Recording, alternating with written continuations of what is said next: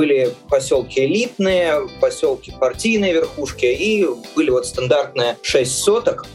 Кстати, я знаю, что некоторые деревенские блогеры э, неплохо развились и даже набрали подписчиков. Соседи смотрели, что ты там выращиваешь, какие кабачки, какие у тебя там ромашки взрастают. Твоя яблоня заслоняет мою малину выращивай помидоры, огурцы, капусту, но не превращай это вот в подобие загородного имения или усадьбы. Ты должен быть горожанином. Ощущение того, что в квартире как-то неприятно. Дача как мечта, дача как привилегия. Всем привет, друзья! Я Настя Боброва. А я Аня Романенко. Это уже который по счету подкаст нашего дачного сезона, когда мы, тепличные люди, обсуждаем, каково это жить за городом, кто выбирает такой путь и что в нем хорошего. И мы обсуждали дачу как тренд, а сегодня мы хотим обсудить ее как культурное явление. Чем отличались дачи в императорские времена, в советские времена, в 90-е, и что такое дача сейчас для человека, кто ее выбирает, как она выглядит, даже структурно. Вот об этом, наверное, поговорим сегодня с Аней и с нашими гостями. Получается, что дачный бум, он появился когда? До советские времена, явно же еще в императорском. Да, да, наверное, в XIX веке появилась дача как мечта, дача как привилегия, дача как место для жизни красивой, приятной, да. интересной. Получается, что города были душные, грязные. Особенно летом. Ну да, конечно. Да. Я, я просто вспоминаю рассказы Гоголя. Я строю свои ощущения о городе по рассказам Гоголя. Там, например, э, Невский проспект или Нос тот же самый. Там всегда есть какое-то ощущение того, что в квартире как-то неприятно. И получается, что дачи существовали для тех горожан, которые могут себе позволить какие-то участки и уехать туда. То есть это уже сразу была какая-то привилегированная история. Да, и к тому же люди в основном э, жили в деревнях, то есть большая часть населения была сельским населением, и у них не было просто такой необходимости выехать на дачу на лето или на зиму. У них не было другого выхода, по сути. А люди, которые могли себе что-то позволить, таким образом развлекались, выезжая то на воды, то на дачи. Давай поговорим с кем-то более экспертным, да, чем области. мы. Да. И узнаем, что же такое дача как явление и что это с собой сейчас представляет. Мы позвали в гости Павла Гнилорыбова. Он ведет телеграм-канал и вообще проект «Архитектурное излишество». Много знает про прошлое, про настоящее и про архитектуру. И сейчас мы об этом с ним поговорим.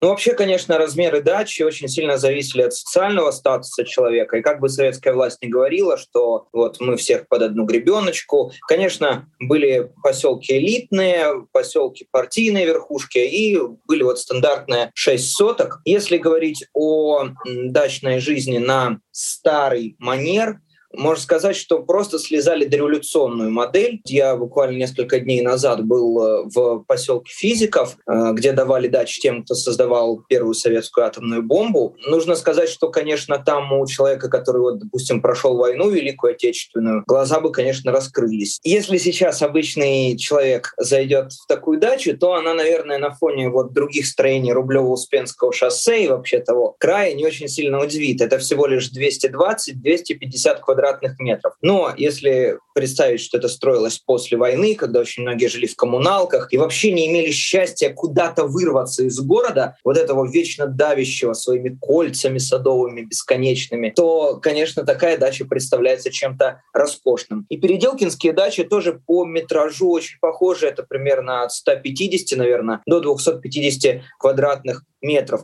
Очень любили веранды, очень любили застекленные такие вот теркеры, где можно было обустроить отдельный кабинет. И, конечно, Таких дач в старом Подмосковье было несколько тысяч. Не все на них претендовали, очередь была громадная. Но, кстати, нынешние владельцы их не особенно жалуют и довольно часто сносят, перестраивают. Вот я очень советую съездить, пожалуй, разве что в Кратово, наверное, вот в Переделкино. И вот еще на западе Подмосковья более-менее сохранный есть такой классный дачный кооператив, он называется НИЛ. Это аббревиатура «Наука, искусство, литература». Там вот можно еще подышать вот этим старым запахом сосен. Дачи под Петербургом и Ленинградом, конечно, более сохранные, но они тоже, конечно, горят, сносятся. Тем не менее, пока еще вот можно съездить в Комарово, можно съездить в Сестрорецк, можно съездить под Гатчину, и там полностью проникнуться этой атмосферой. Если говорить о людях попроще и победнее, то, конечно, они очень сильно зависели от предприятий. В советской системе э,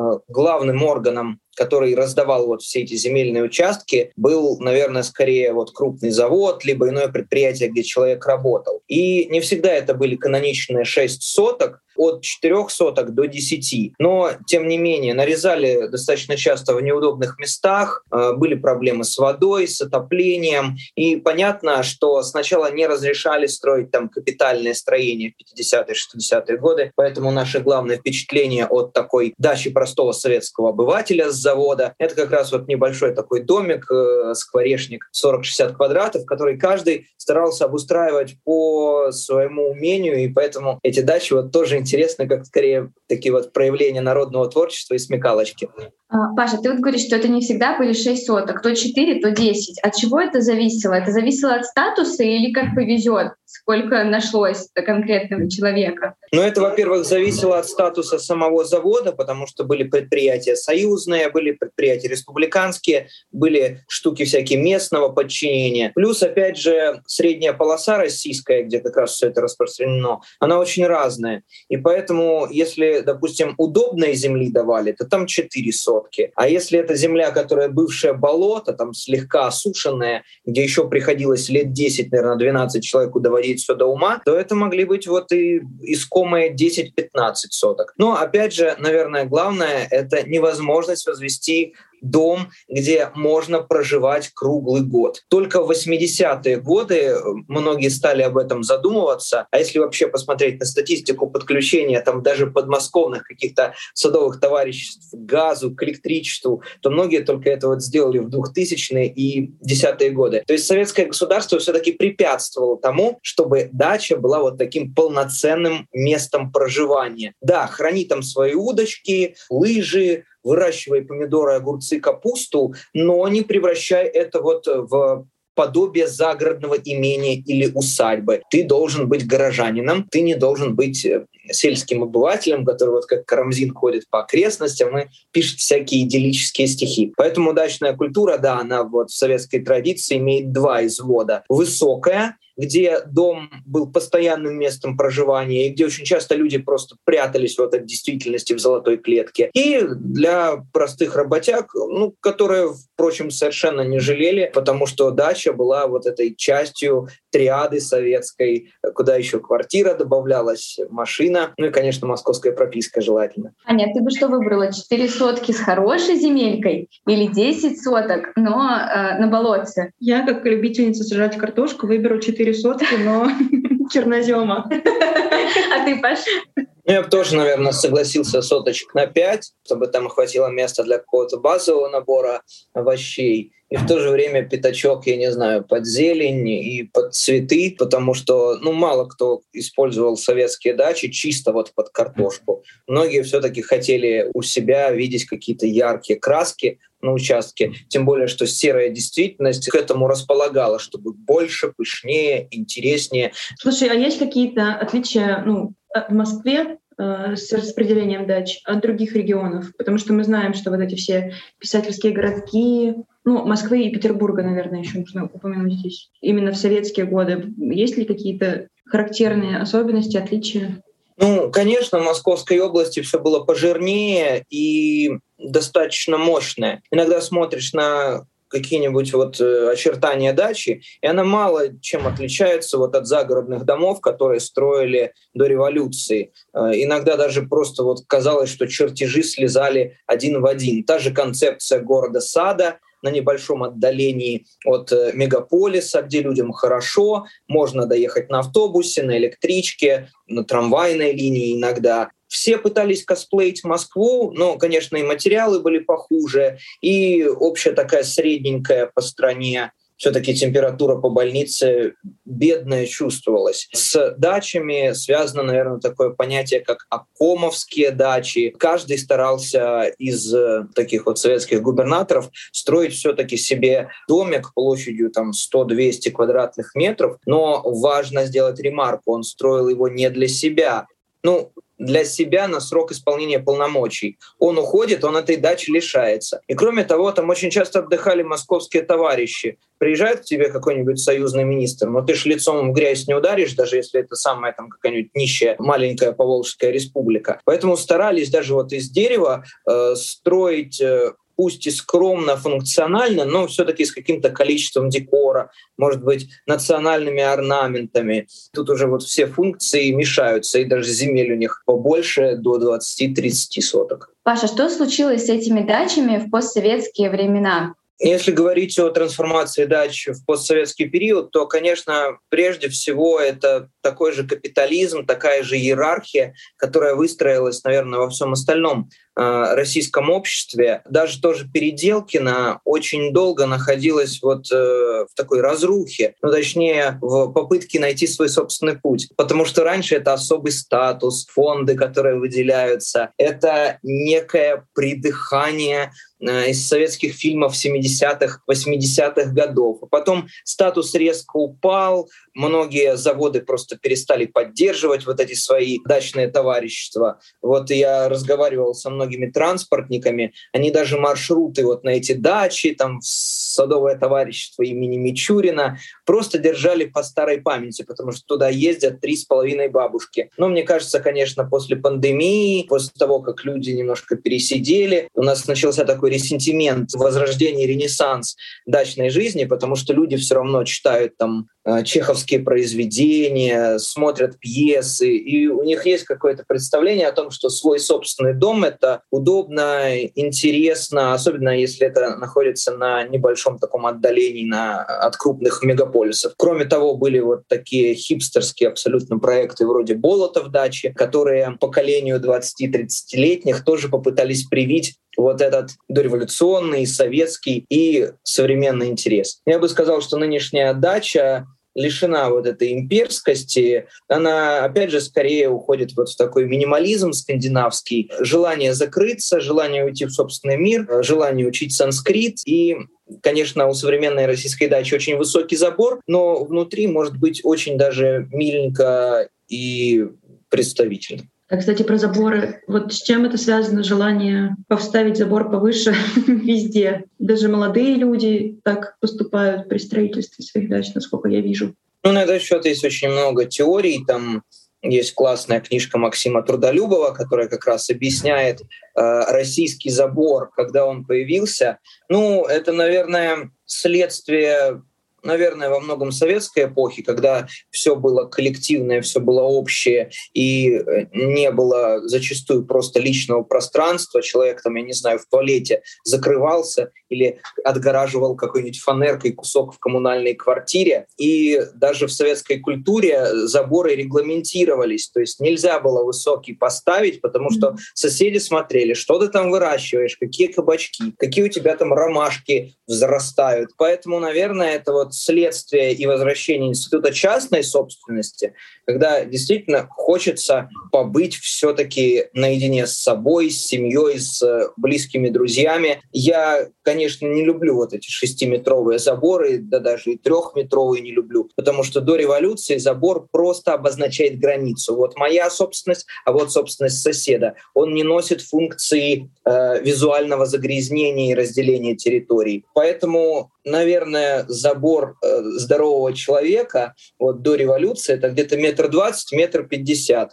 Ну, не знаю, будем ли мы стремиться к этому показателю, но уже существуют многие такие коттеджные поселочки, где все друг друга знают, и поэтому вот институт добрососедства, он возрождается. И они пытаются как-то, насколько я понимаю, регламентировать хотя бы, да, метра два. Ну, э, до революции люди не особенно стеснялись того, что они приобрели свои капиталы частным путем. Поэтому, если мы посмотрим на стандартную дачу, то, конечно, у нее забор не глухой, он может быть высоким, но при этом просматривается все. Наоборот, человек как бы говорит, слушайте, ну я пригласил хорошего архитектора, я в Европу езжу, я представитель среднего класса, чего мне стыдиться? Поэтому ограда будет скорее металлическая, легкая, ажурная, а то, что там трое могут показать пальцем и сказать «ух, на народное добро жаруешь». Ну, это скорее исключение, чем правило. И во многих путеводителях той поры вот э, как раз рассказывается о попытках велосипедистов именно поехать и посмотреть нормальные подмосковные дачи. То есть человек не стесняется, что его дом рассматривают. Наоборот, он даже этим может немножко гордиться. Он проведет на свой участок, там расскажет о каких-то особенностях планировки, застройки. Сейчас, конечно, такое очень редко в наших краях встречается. Ну, здесь есть еще такой момент. На самом деле существуют же заборные войны. Такое явление в деревнях, когда забор — это ну, символ ограничения своего участка. Да, символ границы. И очень часто после советских времен, э, в том числе э, между многими соседями были споры. Одно, кому принадлежит этот кустик малины? Это уже на моей типа территории или это еще не на моей территории? И мне кажется, чем выше ты построишь забор, тем меньше шансов. Сложнее будет Что да, этот мерзкий сосед не, не пересечет, не свалит его и не скажет, нет, теперь вот тут вот это моя земля, а не твоя земля.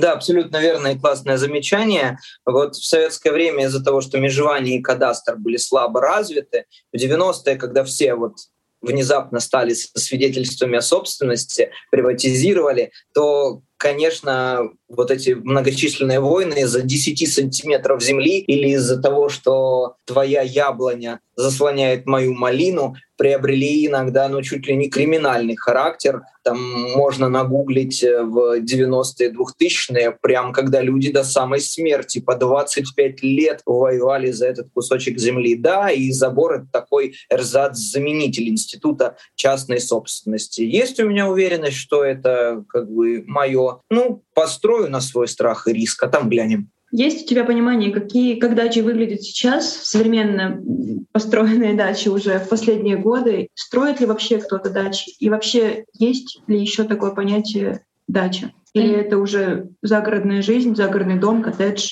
Ну, маятниковая миграция никуда не делась, и поэтому сценарий, когда люди 4 дня живут в Москве, а 3 дня в неделю живут на даче, вполне себе распространен. Да, при этом дачу иногда называют загородным домом, некоторые даже резиденции, но тем не менее она выполняет функции вот тихого, спокойного места, где человек прячется от своего основного жилья, которое все равно в пределах э, там, Москвы, Санкт-Петербурга, городов-миллионников э, расположено.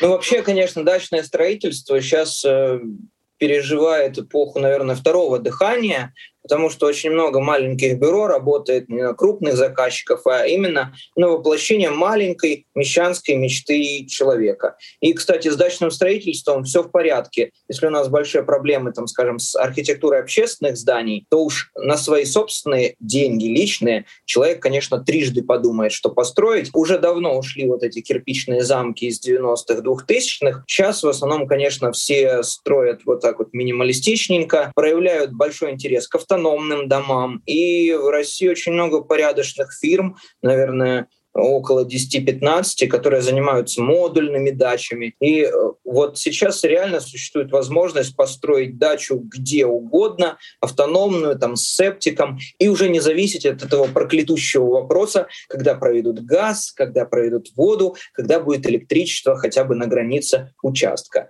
Так что, в принципе, э, наш человек в каком-то смысле из мегаполисов бежит. Ну, конечно, не такими большими темпами, чтобы Москва там стала пятимиллионником или семимиллионником чиновникам, но, тем не менее, тренд явный, наметившийся.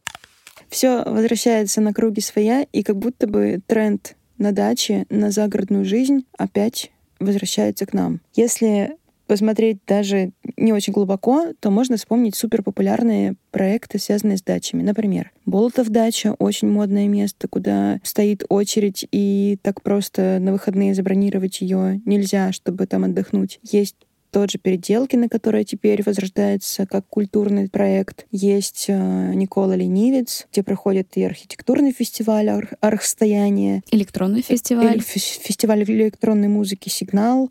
И каждую масленицу они сжигают там какой-то новый объект тоже, как современное искусство, как выражение да, каких-то общественных настроений через формы. Да, если вспомнить такие истории, это, наверное, еще Большое Козино под Нижним Новгородом, где несколько лет подряд проходила Альфа Future People. Какие есть еще популярные деревни? Николина гора в Подмосковье. А что там? В Николиной горе о, есть классный санаторий. Но получается, что тут такой интересный феномен. Это город проникает в деревню или наоборот? То есть ты хочешь понять, это э, современная культура адаптируется к дачкам или дачки притягивают к себе культуру? Ну да, то есть это как бы специально выбранные места по каким-то предпочтениям и трендам э, современной общественности, или э, это просто вынужденно выбранные места, потому что там больше пространства? Мне кажется, по-разному. Вот если говорить о Николе Ленивце, то это же местный житель, организовал там архстояние, и на этом фестивале выросло огромное количество всяких интересов, активностей, ну, фестивалей и объектов современного искусства. Знаешь, мне кажется, что да, это, наверное, все таки тренд, и это город едет в деревню, условно, потому что сейчас есть такое явление, как фермы за деньги. Такая, знаешь, если любовь за... любовь за деньги. Есть как бы любовь такая за деньги, а тут ферма за деньги. Э, это тот феномен, когда ты можешь э, снять жилье, чтобы почувствовать себя в деревенской жизни, вот такой типичной, когда есть э, хозяйство, когда есть травка, лесочек. Мне кажется, что это гиблое дело относиться к ферме как к аттракциону. Почему бы и нет? Если это помогает развить культуру... Ну, ну, да бы... разве это помогает? А почему нет? Почему не помогает? Ну, кто-то же переезжает в итоге, кто-то остается там даже. Ну, и плюс, мне кажется, что любые деньги, которые так или иначе вливаются благодаря этим аттракционам в деревню, в поселке, это хорошо. А мне кажется, они вливаются не в поселки и в деревни, а в карманы людей, которые на этом зарабатывают. Потому что если мы посмотрим, сколько деревень и сел уничтожается каждый год в России, ну просто стираются с карт. Это никак не помогает э, развитию деревенской жизни и деревенским людям. Они все равно оттуда уезжают. И если мы говорим про людей, которые переезжают в села, то это села либо где-то в центральной России, либо где-то на юге. Ну, то есть это какие-то концентрированные точки, где более-менее развита инфраструктура. Ты знаешь, люди, которые занимаются агротуризмом, считают иначе. Да, естественно. Ну, они говорят, что их миссия — это не, не столько развитие собственного туристического бизнеса, сколько благоустройство территории, восстановление уникальной природной зоны. Ведь это же, ну, как бы не, не дешевое удовольствие поехать на ферму. И почему бы... Ну, давай так, жизнь меняется, все меняется. Пытаться людей, не знаю, вернуть в деревни, на мой взгляд, сейчас абсолютно бессмысленно. Ну, зачем? Как бы это сейчас не нужно.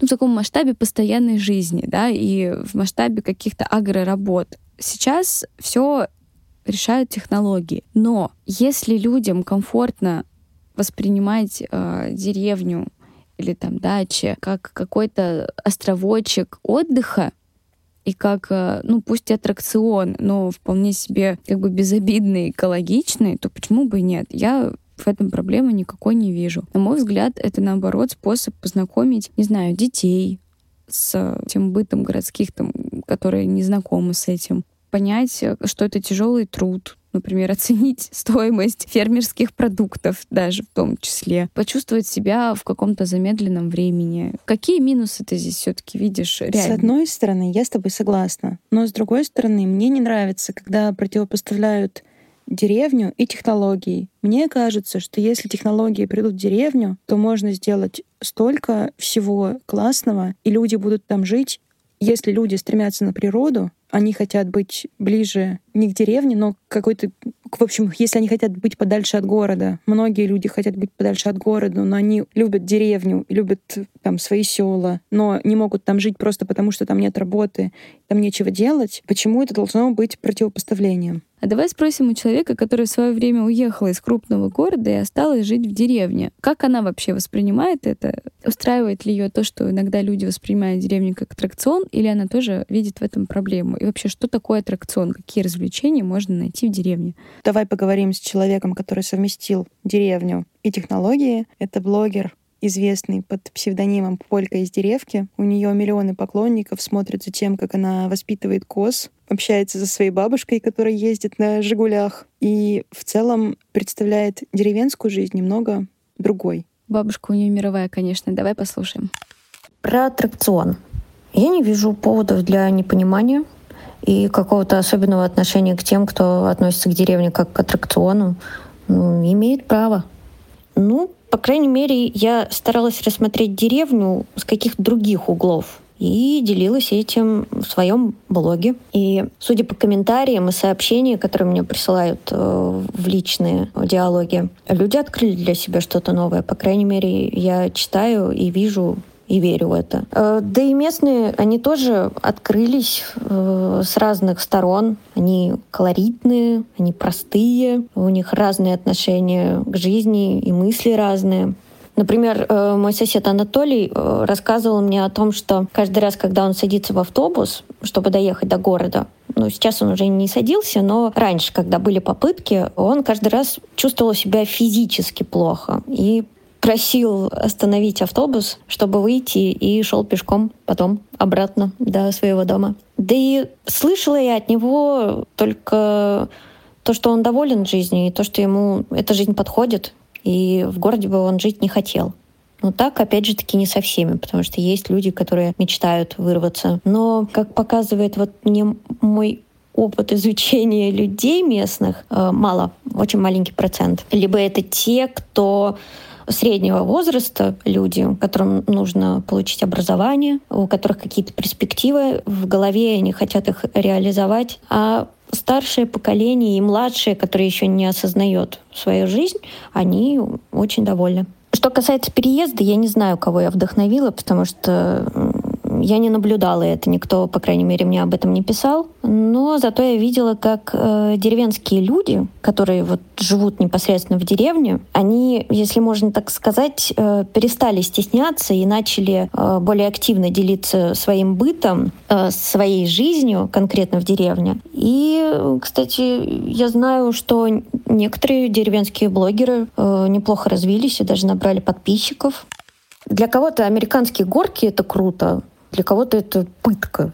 А скука, как всем известно, это штука, не зависящая от места пребывания. Ну, разве что сидеть в белой комнате и без всего, и не иметь возможности для общения, как в сумасшедшем доме, наверное. Я что-то такое описала. А время я провожу, как и в блоге, отчасти. Общаюсь, гуляю, навещаю тех, кому это нужно и кто, скажем так, зависит от встреч со мной. Это я скорее про близких старичков, пускай даже и не родных по крови, но есть такие старички, которые мне важны. Люблю по лесу ходить, и ездить на квадроцикле очень люблю. Э, нахожу еще время и для монтажа, и для своих документальных, так скажем, зарисовок которые я просто пока не готова показать. Я не могу лукавить и сказать, что я занимаюсь хозяйством в полной мере в плане животных, огорода. Огород есть, но он без огромного картофельного поля, который требует э, большого физического вложения. А, но кто знает, времена меняются со скоростью света, и не исключаю возможности к этому прийти в будущем. Идея о самореализации без денег э, в смелых местах, назовем их так, и непривычных местах, вполне возможно. Меня это как-то вдохновляет. Будь это деревня или там другая страна, неважно. Это шанс, и это дает какую-то надежду. Бывают и такие случаи, пускай даже единичные, но нужно к этому стремиться. А что бы я изменила? Изменила бы в деревне качество жизни старших, так назовем, и младших. Имеется в виду наличие школ и качество образования. Думаю, что это очень важно. Настя, слушай, раз мы в Переделкино, давай сходим на могилу Пастернака, повторим фото Квентина Тарантино. Ой, Ань, слушай, мы уже в одном музее были у Пастернака, во втором музее у Чуковского. Да я просто есть хочу. Давай уже поедем домой. Ты зачем домой ехать? Мы сейчас в позвоним, доставку закажем. В смысле закажем? Прям сюда, в Переделкино? Прям в Переделкино. И на дачу теперь вкусвел доставляет. Тоже бесплатно. Вау! Ну тогда давай повторять фото карантина. Как ты думаешь, Ань, в будущем все большие мероприятия будут проводиться на дачах? Я думаю, нет, потому что какие-то мероприятия останутся на дачах, и какие-то еще добавятся, какие-то останутся в манежах, какие-то в Третьяковках, какие-то в Тейт Модерн, но мы уже на них не попадем. Потому что мы с тобой поедем на те, которые будут проходить на дачках. Исключительно.